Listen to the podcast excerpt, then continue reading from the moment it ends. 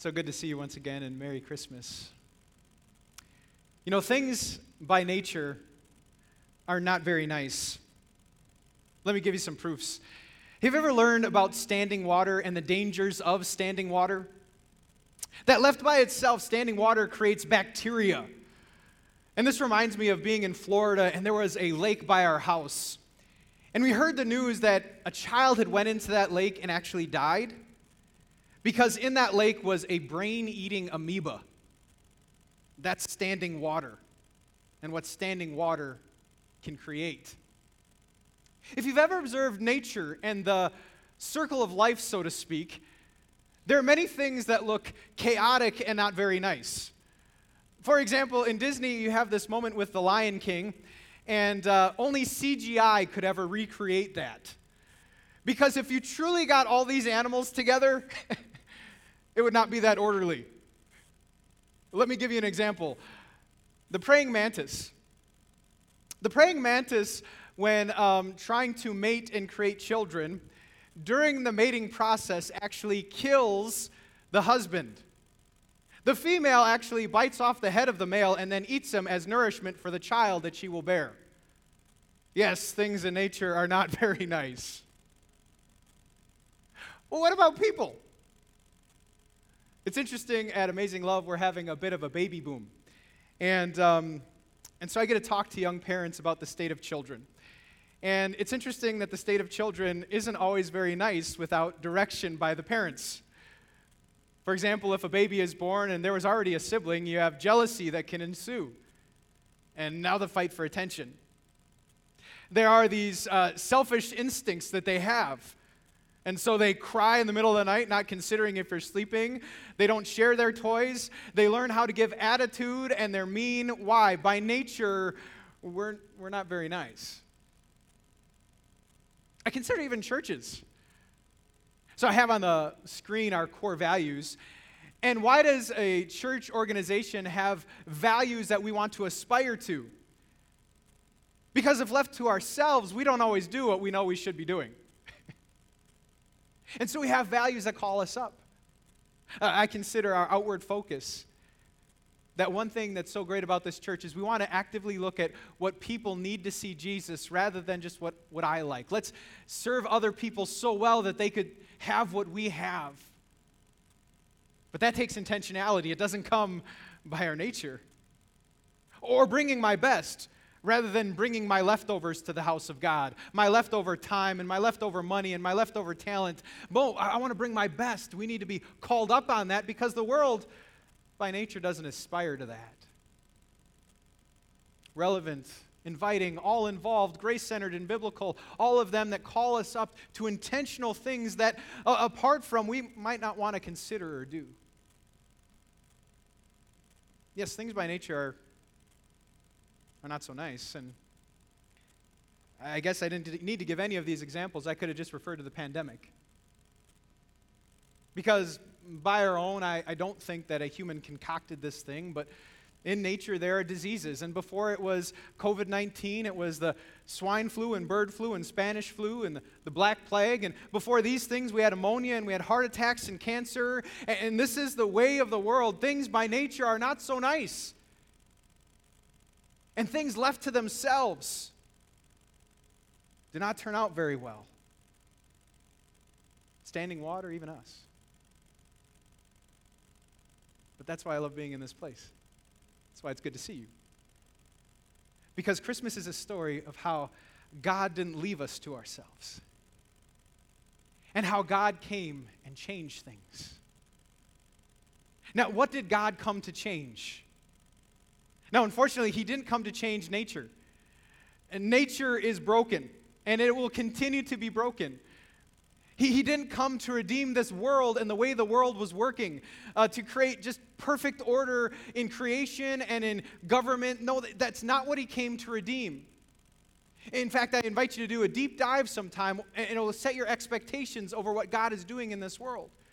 One quick passage is Romans 8 that says, "We know the whole creation has been groaning, as in the pains of childbirth, right up to the present time. And so praying mantises will still eat the head off of the husband. And there still be tornadoes. and hurricanes, and a lion by other animals will still be ferocious and fierce, and that's the way of nature. So he doesn't come to redeem this world. He comes to redeem you and me. He wanted to rescue us out of this world and bring us to his side. And that's what he did. It's the reason there is hope and joy, because Jesus came for you to rescue and redeem you. And when God's power gets a hold of things, here's our next takeaway. Things infused with God's power can be redeemed. And you and I were reason for his power to be displayed. You and I, through the power of God, have the right to be called the children of God. And so we're going to consider God's power coming into this world in a very unexpected way. We're in week 2 of our series, Unexpected Christmas. And if you were here last week, I invite you to catch up if you weren't, because it was a powerful message. We looked at the genealogy of Jesus and how Matthew highlighted some unexpected details, the scandals of the family. And his point was this, that Jesus comes from a line of sinners for sinners as the point of Christmas, not just part of Christmas. He came for us who are sinners. And today we see God's plan of how Mary would give birth, how a virgin would give birth. And we have to consider and dive down the implications of how that works in our own hearts and lives as well. And so we're going to read the account from Luke chapter 1. And in honor of the Word of God, we do believe he's speaking to us. Could I invite you to please stand as we hear this word? So Luke chapter 1, here it says, "In the 6th month of Elizabeth's pregnancy, God sent the angel Gabriel to Nazareth, a town in Galilee, to a virgin pledged to be married to a man named Joseph, a descendant of David. The virgin's name was Mary. And the angel went and said, 'Greetings, you who are highly favored, the Lord is with you.' Mary was greatly troubled at his words, wondered what kind of greeting this might be. But the angel said to her, 'Do not be afraid, Mary. You have found favor with God. You will conceive and give birth to a son, and you are called Jesus. He will be great, and we call the Son of the Most High. The Lord God will give him the throne of his father David, and he will reign over Jacob's descendants forever. His kingdom will never end.' 'Well, how will this be?' Mary asked the angel, 'since I am a virgin.' The angel answered, 'The Holy Spirit will come on you. The power of the Most High will overshadow you. So the Holy One to be born will be called the Son of God. Even Elizabeth, your relative, is going to have a child in her old age. And she who is said to be unable to conceive is in her 6th month. For no word from God will ever fail.' 'I am the Lord's servant,' Mary answered. 'May your word to me be fulfilled.' And then the angel left her." These are the incredible words we get to consider. Could you just say out loud, nothing is impossible with God? Nothing is impossible with God. Amen and amen. Please be seated, and we get to consider this. I want to talk to you about the wonder of childbirth. I don't know if this reminds you of the day a child was born. I remember the 2 days Nadia and Bella were born were two of the most incredible days of my life. And what a gift that children are. And it's a wonder that the human body can actually do that. If you observe, if you're in the labor room, it's just, the whole thing is a wonder. But then I also consider at how God plans conception. And I'll be euphemistic about talking about the birds and bees and all of that, because I know we have a mixed crowd, but the reason to talk about it is because God created the idea of conception and gave us the gift of sex. Now, I would say that our society has done with sex a lot of different things. Society likes to distort gifts of God, misuse gifts of God. And because of society and sin, that's why sometimes that conversation brings a lot of shame and guilt when we talk about the topic. But if we just see the lens of God's word and see his plan for that gift and conception of children, I think we're going to find it's a very beautiful thing. For what God has in mind comes to us from Genesis when he made the first man and the first woman, Adam and Eve, and there's this passage of them coming together. It says, this is why a man leaves his father and mother and is united to the wife. This is a great picture of marriage. You leave your family of origin, you cleave to the new person, and then we have this gift of conception or sex. They become one flesh. Now, if you understand the Hebrew, what it's saying is that the gift of sex is gluing you together with someone else. That God's plan is actually that you would be bonded in a way like no other so that you can experience this unity with that person that you've chosen. In fact, even in the New Testament, the way God refers to sex is a very beautiful thing. When Mary says that she's not going to be able to have a child, she says this because I did not know a man. In the New Testament, they talk just about knowing someone as that act of sex. So God's plan actually is a very beautiful one. We could have a whole sermon series dedicated to how our society does not honor that plan and the ramifications of that. That's not for today. But the reason I bring this up is because one of the unexpected details is how Mary will have a child. God's plan, unusual, is a man and a woman coming together in order to have a child. And Mary wonders, how am I going to have a child because I do not know a man? Hear those details. The angel shows up, and Mary asks, how will this be? I'm a virgin. And the angel answered, the Holy Spirit will come on you, and the power of the Most High will overshadow you. And this is unexpected. Who would have guessed that a virgin would give birth by power of the Holy Spirit? And so the first takeaway is this, that conceived by the Holy Spirit is an unexpected detail for any birth and definitely part of Christmas. Who would have thought that God in His power would conduct it this way? And truly, it's what happened. In fact, if you've been around Amazing Love, we confess creeds, and we confess conceived by the Holy Spirit every time we say the Apostles' Creed. And then I was looking at some details that confirm it was by the Holy Spirit. If you read parts of Luke, later on she visits Elizabeth, her relative, and then the Holy Spirit gives us this interesting detail. Look at the detail after she visits. Mary stayed with Elizabeth for 3 months and then returned home. And I was thinking to myself, why would the Holy Spirit tell us that she was there for 3 months? So that we were assured this was a conception by the Holy Spirit. She wasn't even around Joseph. She wasn't even around that person in order to conceive. And so anyone who had questions would say, it wasn't just a weekend I was away, but it was 3 months that I had no opportunity to be with Joseph. This was conception by the Holy Spirit. So that is the what, but probably more important than the what of, conceived by the Holy Spirit, and you just have to trust that God worked it out, kind of like God works out His presence in the Lord's Supper, and God works out His presence in worship with us, where 2 or 3 come together. We just accept that, but maybe more important than the what is why. Why does it have to be this way? Conceived by the Holy Spirit, why? Well, it's because of what we know of children, something we already considered. Because I don't need to teach a child how to be unruly and paint the dog, right? They want to do that. And if you were here last week, you know that Jesus came from a line of sinners. And some sins we didn't even want to go into detail because they were too much. And so we need a child who's not going to do that to the dog or the wall. We need a child who's going to be special in the greatest way possible, which is holy and perfect. And the only way to get holy and perfect is to make sure that God was in the conception itself. And so Jesus comes conceived by the Holy Spirit so that we can know He was a perfect child. He never sinned. He had to be tempted in every way, just like we are, had to be tempted, by his siblings, had to be tempted in adulthood, had to be tempted all along the way, but always passed the test.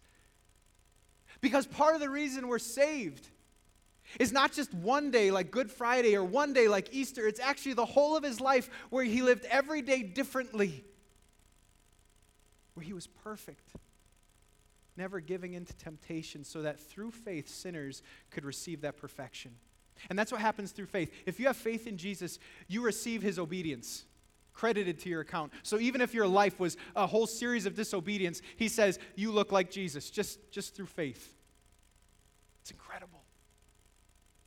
It's incredible. But there's more interesting details of this account, not just conceived by the Holy Spirit. We want to expect that. I also want to talk about Mary's reaction to the angel, because I thought it was unexpected. And to set it up, have you ever waited for the hammer to drop on you? Maybe you were studying for a test, and you had this feeling that you didn't do so well, and then you get it back, and sure enough, the suspicions were confirmed. And now you have to go and bring that test to mom or dad. Or maybe there was a time in your life where you told a lie. You told a lie to a company, to a boss, to a parent, and you knew it was a matter of time before the truth caught up, and you were just waiting for the hammer to drop. I remember for me, it was fifth grade science, and I'm not great with science, folks. I like Jesus, but science, not so much. Anyway, and I remember studying so hard, and yet my report card showed a really bad grade, and I still remember the feelings of the bike ride home, where I'd have to come home and share my grade with my parents, and what were they going to do? The hammer was going to drop. I think that's what Mary is feeling. So the angel shows up, and the angel could not give her a better word. First, the angel says, greetings, hello, says, you are highly favored, and says, the Lord is with you. Now, if that's not pure gold as far as a greeting goes, I don't know what is. Highly favored, God is with you, hello. And what is Mary's reaction? Look at this. Mary was greatly troubled. How can you be troubled by that? He just called you highly favored.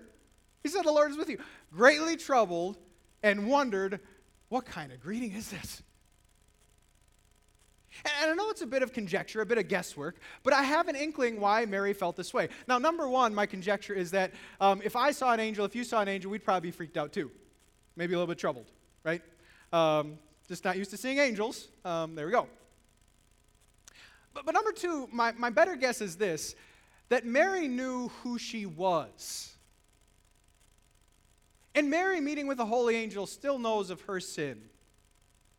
Still knows that she's in the category of all who have sinned and fall short of the glory of God. We even see that she wasn't perfect in her interactions with Jesus in the New Testament. If you know her interaction at the temple with Jesus, she's not perfect. And so one of the things that she feels is it's unexpected to get favored by God. And that's our next takeaway, that I believe it's unexpected for sinners to find favor with God. And so she's like, Are you sure? Highly favored? You sure the Lord wants to be with me? Do you know who I am? Because what she knows is this, that it's kind of like a criminal standing before a judge. It's kind of like a child fighting with a sibling who now is in front of mom and dad. It's kind of like me with my report card coming before my parents. That's what she knows. And I wonder if you've ever wrestled with God in this way. Here's how it can happen. You can hear that God forgives sins. Come to service and pastor's preaching, he says, your sins are forgiven. But you fight and you wrestle with Mary, like Mary, and you're saying, I know God forgives sins, but if he knew me and what I did, no, I'm greatly troubled by that word, pastor. Or maybe someone's told you, God loves you. He loves you more than you know right now. As far as the heavens are above the earth, so much does he love you. And you start wrestling like Mary. Couldn't hear a better word, and you wrestle, and you say, No, I know he loves people, but he wouldn't love me. See, if he knew me, no one loves me, and that's been proved. And so we need to double down just like the angel did. And the angel needed to come back to Mary and say, No, don't be afraid. You are highly favored. And I come to you, if you've been wrestling at all with God over guilt and shame and his love, and I come to you and I say, No, it's for you. You are highly favored. You are loved by God. You are forgiven of all sin, and he loves to call you his child. This is the good news. And why? the wise and even better answer. It's not because of anything you've done, and it's all because of Jesus. It's because of his unexpected power. See, Jesus, he displayed his power in an unexpected way. He displayed power through apparent weakness. He displayed power by restraint. His power was displayed as he allowed himself to be conceived by the Holy Spirit, the creator of the world becoming part of creation. Power and restraint as he allowed himself to be crucified in front of Pontius Pilate, died and buried. But this was all according to his plan. He was still in power. And his power was taken back as he rises from the dead. His power is taken back as he ascends into heaven. His power right now as he's seated at the right hand of God. Yes, this baby comes in power for you to assure you of the favor of God and to assure you that it's because of his power, not your own, that you are right with a holy God. This is the story of Christmas. But there's still some really good details.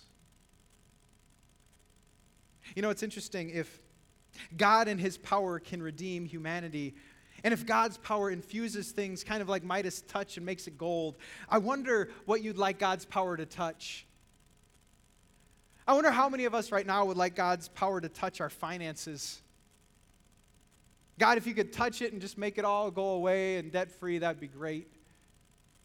I wonder how many of us would like him to touch the pandemic. Lord, if you could just...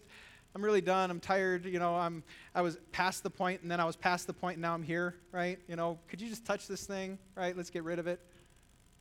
It's interesting, during the election, how many people wanted God's power to touch our earthly government, right? Did you feel it? How many Christians wanted, God, could you just, America, could you just, you know, right? And here's the deal, it's not bad to vote and pray for leaders, but in clarification, God has never promised that any earthly kingdom would be specially touched by him forever. And so what does God promise to touch? What is his power used for? We see this in what the baby would be. So the angel announces about Jesus these words, "The Lord will give him the throne of his father David, and he will reign over Jacob's descendants forever. His kingdom will have no end."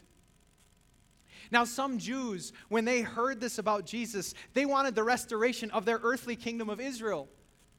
In fact, maybe more than Americans wanting our leaders to be Christian, were the Israelites wanting God to come in power to get them away from Roman oppression.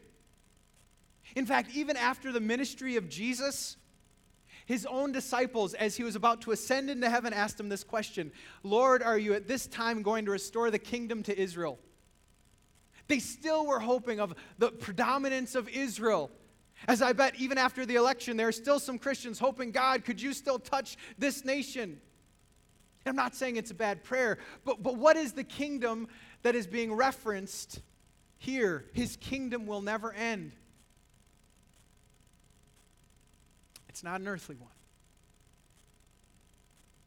The kingdom of God is a kingdom of faith. It's a spiritual kingdom. In fact, it's a kingdom that he told us to keep our eyes on because he taught us to pray, "Your kingdom come." So what is that kingdom? Well, Luther said it this way. God's kingdom comes when our Heavenly Father gives the Holy Spirit so that by his grace we believe his word and lead a godly life now and forever. To sum it up, God's kingdom is when God moves people to faith, using the word or baptism. And what we know is that this is probably an unexpected kingdom. Not the one the Jews thought was going to happen, and maybe not the ones that we always have our minds and attentions on. But if you look at what God is doing right now, God's kingdom, regardless of the state of earthly kingdoms, I think is being advanced. I was doing some study of what was going on in the UK during COVID, And right now there is a bit of revival going around Christianity in the UK. One of their booksellers, Eden, is the bookstore that has profit shares over 55% more Bibles that were sold during this time, 55% more. Some churches that have had double in attendance, a Bible app downloaded 2 million times. Well, not just the UK, I consider what's happened here at Amazing Love. And we're just a microcosm of God's activity, remember. But we've been able to share God's message way beyond these walls in an incredible way. We had a starting point was as most filled as we've ever had, and a new member welcome that was as big as we've ever had. And so if we see what God is doing, he's still moving his kingdom.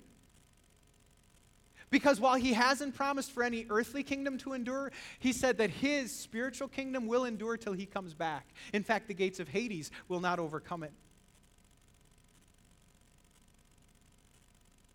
But let me ask you,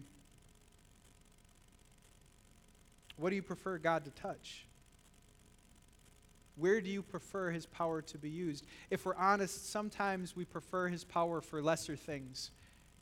Change my fiefdom, my kingdom, my life. Change America, this earthly kingdom, this country. He says, no, I have a higher plan. There's a kingdom of faith that I'm going after. And if that's what he's after, what if we changed our own hearts and did as Jesus said and said, seek first his kingdom and his righteousness, and all the rest, all the other things that people are wondering about and worrying about, don't worry, he's got that too. And so this Christmas, it's okay to do lights, it's okay to do presents and cookies too, but come on, the biggest thing is your heart of faith. I hope that better than any meal you have is the celebration of the Word of God and the announcement of the angels. Better than any present you open is the present of God's Son coming for you. That's how we stay ready in this kingdom. But a final word before we go, and another unexpected detail from this account, something that I wouldn't imagine. To set it up, it's interesting how we often plan our lives, at least before COVID. I don't know if people are still planners. I was watching a Shawn Mendes special, Netflix, you gotta love it. And Shawn Mendes has this journal that he writes in lines that he seems to think that if you write something long enough that it'll actually happen, like don't let my voice go bad or whatever, right? And you imagine like if we all had that journal, like what you might write in it. Like how many times win the lottery, if that journal worked, right? And there are people who, again, set out these plans for their lives and the vision for what is going to ensue. But as we're learning very quickly is that we cannot plan, and we don't know. In fact, another big person right now is Princess Diana, and because of the Crown. And you think of all the things she didn't know was going to happen. And she becomes princess, and her Charles has an affair, and she'd get divorced. And probably biggest, that who could have planned that she'd be in an accident and leave behind her children? That this was unscripted. This is a different way that she probably had in her vision board. And I bring this up because isn't this happening to Mary? Like you wonder, what was in Mary's plan before the angel came? And you kind of think of a bride, like maybe she was planning this elaborate wedding because back in that day they celebrated for a week, right? Maybe she was building on to Joseph's home because in that culture, instead of moving away, you actually just built the family home a little larger, maybe a second floor, and went from there. And so she's getting that all ready. Maybe she's thinking about, a quiet life with Joseph the carpenter, and, she can envision this dream state. And it changes like that. And she's not going to have a quiet life. She's part of the biggest scandal in Nazareth. Did you see Mary's baby bump? Oh, and it wasn't Joseph. Right? She's not going to be at home for this delivery. She's going to be on the road as the census was taken. She's going to be in Bethlehem. And when the baby is born, they're not going to go and live with family. They're going to escape to Egypt. because Herod is on a rampage to kill anyone who would vie for his throne and anyone who's called king. And so there's the slaughter of the innocents, and they have to go to Egypt, not Nazareth. Or probably most of all, she is going to love a baby, treasures him all her heart. She's going to raise a baby, nurse it, feed it, take care of it, in order to watch it die and stand there at the cross. One of the haunting details I was reading about the Christmas account is when the baby was presented to Simeon, and Simeon has the song of praise over this baby, and yet Simeon at the very end says this haunting word to Mary, "A sword will pierce your own soul too." And so you think of how Mary could have reacted. I think it would have been common for her to say, "I don't want it. I had a plan, God. I don't want a scandal. I want a simple life. I want to raise kids. I want to live a good life. I don't want it." In that moment, she could have mourned all the things that could have been. She could have written a book with a title, "It Wasn't Supposed to Be This Way." She didn't. And a very unexpected response is this: "Okay, I'm the Lord's servant. May your word to me be fulfilled." What a beautiful, remarkable, exemplary response. Because we're in Christmas 2020. And I don't know what Christmas is going to look like, do you? And I had plans, and I know what's normal, and I have no clue. And then I have a life. And there were plans, and there were thoughts, and there were ideas, and I have no clue. And I suppose I could go to God, and I could be angry, and I could say, "Why didn't it turn out, and it's not supposed to be," and all these things, and I could have grieved what I could have been. But Mary shows me a release, a different way. And so she shows us that the way we handle an unexpected Christmas, or how about this, an unexpected life, is with humility. And when that moment comes and it changes, we say, "Lord, I know I had a plan, but I relinquished that one. And now I accept yours." And maybe the greatest thing we can do is have that posture this Christmas. "Whatever the plan was for me, I relinquish it, Lord. Because what you have for me, I trust is so much better. Let your word be fulfilled to me." And through the power of God, when he touches our souls this way, he can give power and strength to do just that. May he so fulfill you with his Spirit. May he so prompt you to experience his power this Christmas and to handle a very unexpected Christmas. Let me pray for you. We pray. So, Heavenly Father, thank you for coming into the world in power to extend your kingdom to me. Let me know and realize that I am favored by you, just like Mary, all because of Jesus. I also ask for your power to have the spirit of humility to accept however my life on earth will change. Empower me to live out and say, "I am the Lord's servant." We pray this in Jesus' name. Amen.